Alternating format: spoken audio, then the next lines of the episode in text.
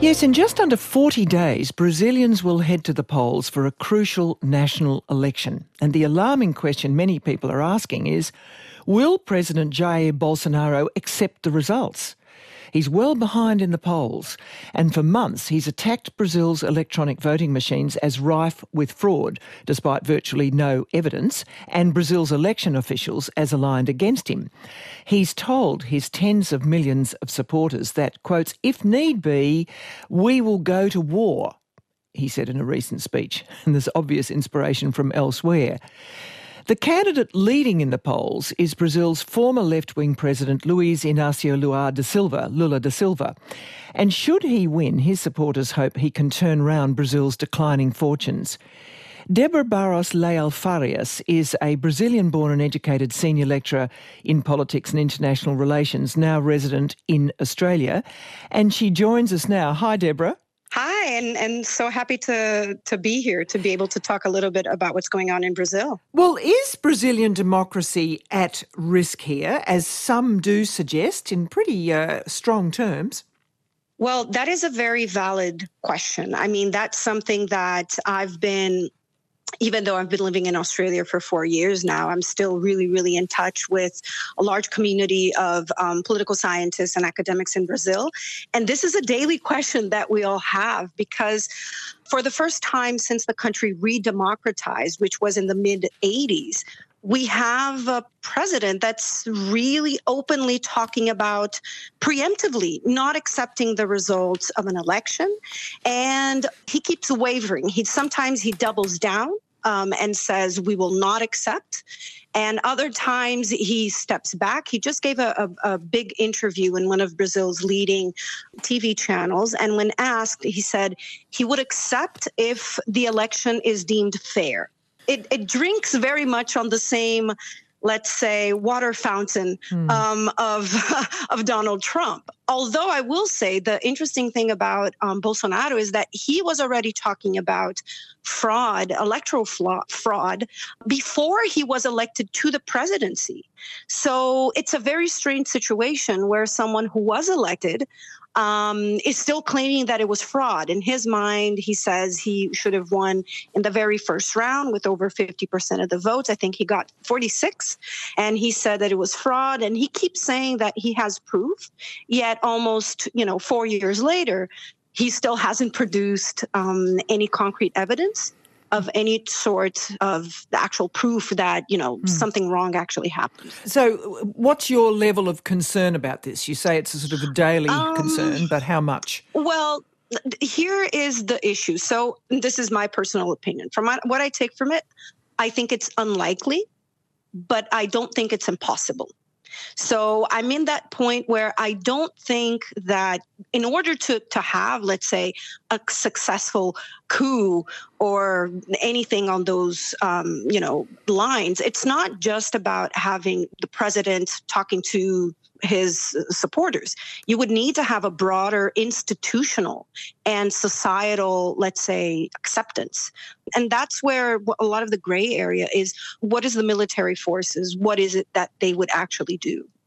Um, since they can't publicly state their opinion, it, it's not really clear. And I have colleagues, academics, who really work with democracy and armed forces in Brazil. And even they are like, well, it's hard to tell because the ones that are very outspoken and tend to be very much pro Bolsonaro, they're usually retired. And so, and they are in the government because they are pro Bolsonaro.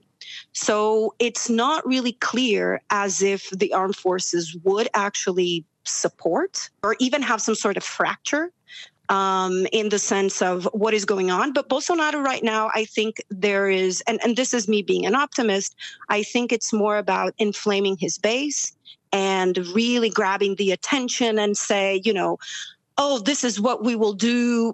But there is fear. There's genuine concern over, you know, what happens if he keeps saying this. And then some of his more radical supporters decide mm. to do a January 6th. If the polls are reliable, uh, and support for Bolsonaro has declined massively. What's shifted yeah. among Brazilians to cause this? Um, a couple of things. So I'd, I'd say with the sort of basics, it's, you know, follow the money.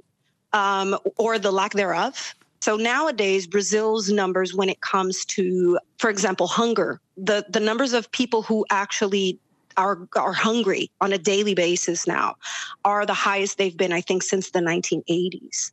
The number of unemployment is very very bad. Inflation is really up. And not only with this sort of economic issues that are really affecting, especially poor, uh, the the people, let's say the the poorest uh, groups in Brazil. And that's his uh, base uh, anyway, isn't it? Oh, well, not really, not necessarily. This was the past election was quite confusing because basically you had um, an option between a workers' party that was really many people were tired of having you know 14 years of 13 years of the same party in government. There had been all the scandals. There had been you know an impeachment. So and i mean last election presidential election lula ended up in jail right during the time of the election it was a really really big mess and bolsonaro kind of came like trump someone claiming that they were, you know, outside of the establishment, saying, you know, I'm going to do things differently and I'm going to put order in this chaos and I'm going to fight corruption. And sort of, he had a lot of people, I think, that even though they didn't really like him, they were willing to give a shot for something different. This time it's different because he's the incumbent. So he needs to convince people that, hey, you're going to have four more years of me, and that would be good. And that's one of the big problems that he has right now because most people are like, I don't want four more years of this. And COVID also hit Brazil very hard. I mean, Bolsonaro, he he made very light, um, kind of mocking people who were um, without breath. Over almost 700,000 Brazilians died from from COVID. He was recommending people not get vaccinated, recommending people to not wear masks. So there's a lot of, I think. Um, people hurting because of family members and friends that they lost from COVID to a president who really doesn't seem to care much. And have they shifted fundamentally in their attitudes to him, would you say then? Uh, uh and I just wonder whether it's just deep attitudes to democracy or what? I think there's a little bit of a little bit of everything. So Bolsonaro, if you think of, of Trump as a good example, there's going to be people who will always like him there's going to be people who are going to follow him no matter what. So Bolsonaro does have that. But not everybody who voted him for him last election was in this ballpark. Mm.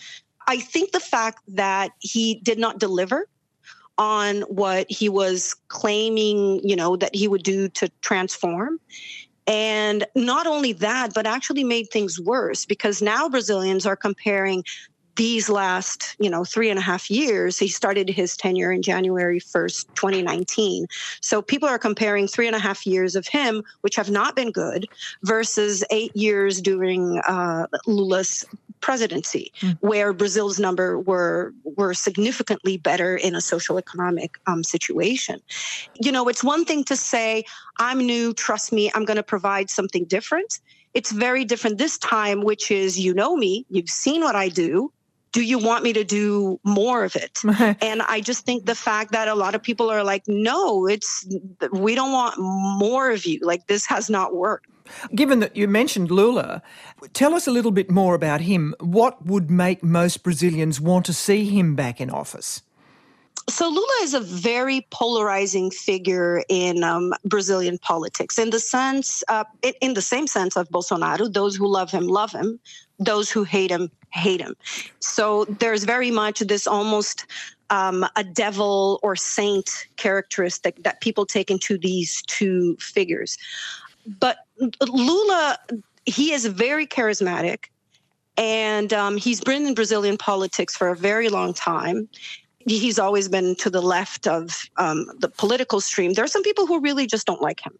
Other people will say, "Well, yeah, he's he's really good at talking, but he's actually, you know, what he did was he really just pandered to the poor people in Brazil to stay in power gave them money, gave them uh, dreams, and gave them really nice talk, but he didn't deliver on really changing the fundamentals of um, the country.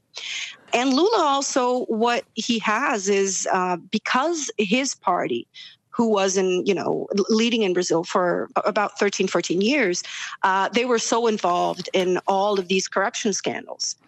Well, he the, went to prison over this, didn't he? Yes, he did, and then he was exonerated. So it's it's one of those things where if you like Lula, you say no, he was exonerated because he was innocent. They just didn't have mm. the proof to you know go on with it. If you don't like Lula, you'll say the system is flawed. How can a man like him get out of prison given everything that happened under him? Mm-hmm. He just gave an interview to this this big Brazilian network and so he talked about corruption. So what he's saying is that one of the issues that happens when you have um, corruption is that if you have a good government, if you have a transparent government, you will allow corruption investigations to take place. And because of his government's willingness to be transparent, the moment that you allow the institutions to look for corruption they're more likely to find corruption than if you mm-hmm. if you say i will not allow any sort of investigations then you'll say well there's no corruption right he's he's kind of going into this idea which is a which is a real paradox mm-hmm. um, that the more you're open about let's look for corruption the more you're going to find it i'm going to ask you one final question because i know listeners yes, will course. say well what about the fate of the Amazon um, uh, under yes. which man? You know, it's the deforestation, yes. as many people are concerned, yes. and the incredible growth of pastures. What would your answer be? Well, whether one likes Lula or not, he will be a lot better when it comes to managing the Amazon, just because of his track record. Brazil's improvements in terms of um, climate, in terms of deforestation and, and, a range of different things. During his presidency, Brazil really, I think, stood proud to say that we had, you know, the country had really changed into a good direction. Brazil was really one of the leaders in terms of saying, no, we are doing this and we are doing the, the right thing. With Bolsonaro, I mean, he has basically emptied, like hollowed out almost all policies, almost all institutions related to the Amazon. He has a very old school understanding of development. Development is basically make money off of what nature gives you. Um, and anyone that's an outsider that complains, he says that they are communists, that they mm-hmm. are leftists. Communist is actually a word that gets used a lot he, he really made it into a thing where it's not about a debate of, well, it's up to Brazil to decide and this is what we're going to do, is to say, no, anything that comes from the outside, they are, you know, they, they, they don't want the best for the Amazon. They just don't want Brazil to grow, or this is a communist takeover. There's a lot of conspiracy theories. Right. Unfortunately, I don't see things getting any better when it comes to the Amazon, aside from something like, you know, big pressure. Let's say Brazil's trying to get into the OECD. So unless the OECD director, who's an Australian, you know, if they go and say, okay, Brazil's not getting in, if these numbers are in this way, that might be something that might prompt him to change. Mm. But definitely, environment for me, for him is not seen as a legitimate point of, of, yes. Okay. Yes, well. That's a very good uh, background uh, for us. Thank you very much indeed for joining us. I thank you. Deborah Barros Leal Farias uh, from the University of New South Wales, where she lectures in politics and international relations. I think there are five or six candidates all up, uh, and that um, first round election is uh, begins in October. Listen to more great stories that take you beyond the headlines. Ask your smart speaker to play ABC RN.